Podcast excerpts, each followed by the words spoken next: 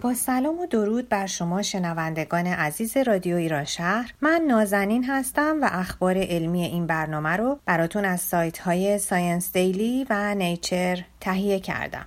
لطفا همراه من باشید.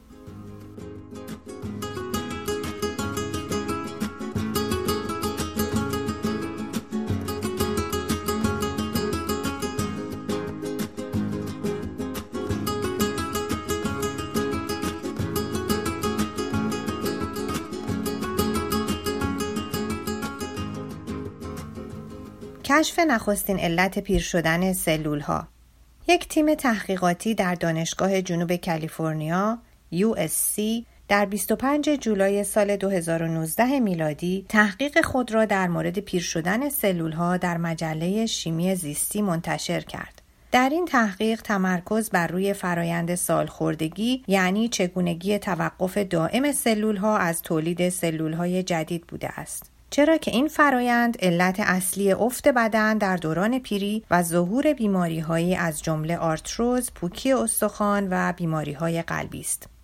علیرضا دلفرح دانشجوی ارشد و نویسنده اصلی این مقاله می‌گوید سلول های سال خورده از بسیاری جهات نقطه مقابل سلول های بنیادین یعنی سلول هایی هستند که دارای قابلیت نامحدود تجدید شوندگی یا تقسیم شدن هستند. در حالی که سلول های سال خورده دیگر هرگز تقسیم نخواهند شد و در موقعیت برگشت ناپذیر توقف چرخه سلولی قرار می گیرند. این گروه تحقیقاتی متوجه شد که در سلول های سال خورده تولید نوکلئوتیدها که گروهی ماده شیمیایی هستند متوقف می شود. نوکلئوتیدها قطعات سازنده اسیدهای نوکلئیک دی هستند. در ادامه گروه تحقیق تعدادی سلول جوان را مجبور به توقف تولید نوکلئوتیدها کرد. و این باعث سالخوردگی این سلول ها شد. آقای دلفرح می‌گوید نتیجه این شد که تولید نوکلئوتیدها برای جوان نگه داشتن سلول ها ضروری است و نیز به این معنی است که اگر بتوانیم جلوی از دست رفتن نوکلئوتید سلول ها را بگیریم فرایند پیری در این سلول ها کند خواهد شد.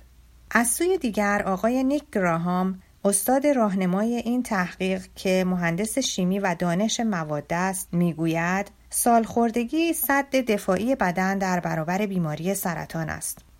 زمانی که سلول ها به دلیل بیماری سرطان در برابر خطر تخریب قرار می گیرند با توقف چرخه تکثیر وارد فرایند پیری می شوند تا سرطان نتواند رشد و توسعه پیدا کند. او می‌گوید به همین دلیل گاهی مردم پیری را شمشیری دودم می‌دانند که اگرچه از آنها در برابر سرطان محافظت می کند ولی در عین حال بیماری های از جمله دیابت، نارسایی قلبی، سخت شدن شریان ها یا تسلب شراین و نارسایی عمومی بافت ها را دامن می‌زند. این گروه تحقیقاتی بران است تا با ایجاد انقلابی در داروهای جدید و پیشبرد و بهبود سطح سلامت مردم در سالهای پیش رو راه را برای درمانهای بهتر انواع سرطان هموار کند.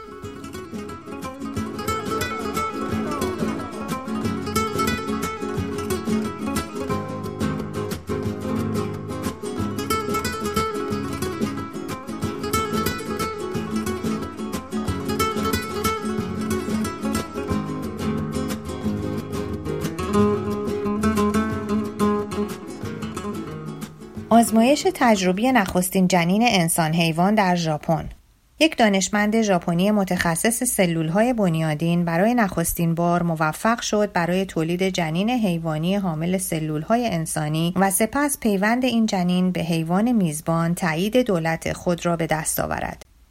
منع انجام این آزمایش ها اوایل امسال از سوی دولت ژاپن برطرف شده بود. آقای هیرومیتسو ناکاوچی که رهبری تیم دانشگاه توکیو و دانشگاه استنفورد کالیفرنیا را همزمان بر عهده دارد، در صدد است که سلول های انسان را در جنین موش و موش صحرایی رشد دهد و بعد این جنین ها را به رحم حیوان های میزبان پیوند بزند. هدف نهایی آقای ناکاوچی تولید حیوان با اعضایی است که از سلول های انسانی ساخته شده تا به تدریج بتوان برای پیوند به انسان از آنها استفاده کرد. تولید جنین انسان حیوان در کشورهای مانند ایالات متحده انجام می شده ولی تا به حال به تولد چنین جنینهایی منجر نشده است. اگرچه مرحله تحقیقاتی در آمریکا آزاد بوده ولی انستیتوی ملی سلامت از سال 2015 کمک و تأمین هزینه برای انجام چنین کارهایی را موقتا ممنوع کرده است. متخصصان زیست پزشکی نگران آن هستند که سلول های انسانی از رشد و نمو در عضو هدف پیشتر روند و با جایگزینی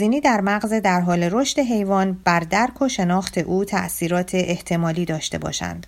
این تحقیق نهایتا در صورتی می‌تواند منجر به دستیابی به منابع جدید عضوهای پیوندی شود که محققان بتوانند بر موانع فنی و اخلاقی آن چیره شوند.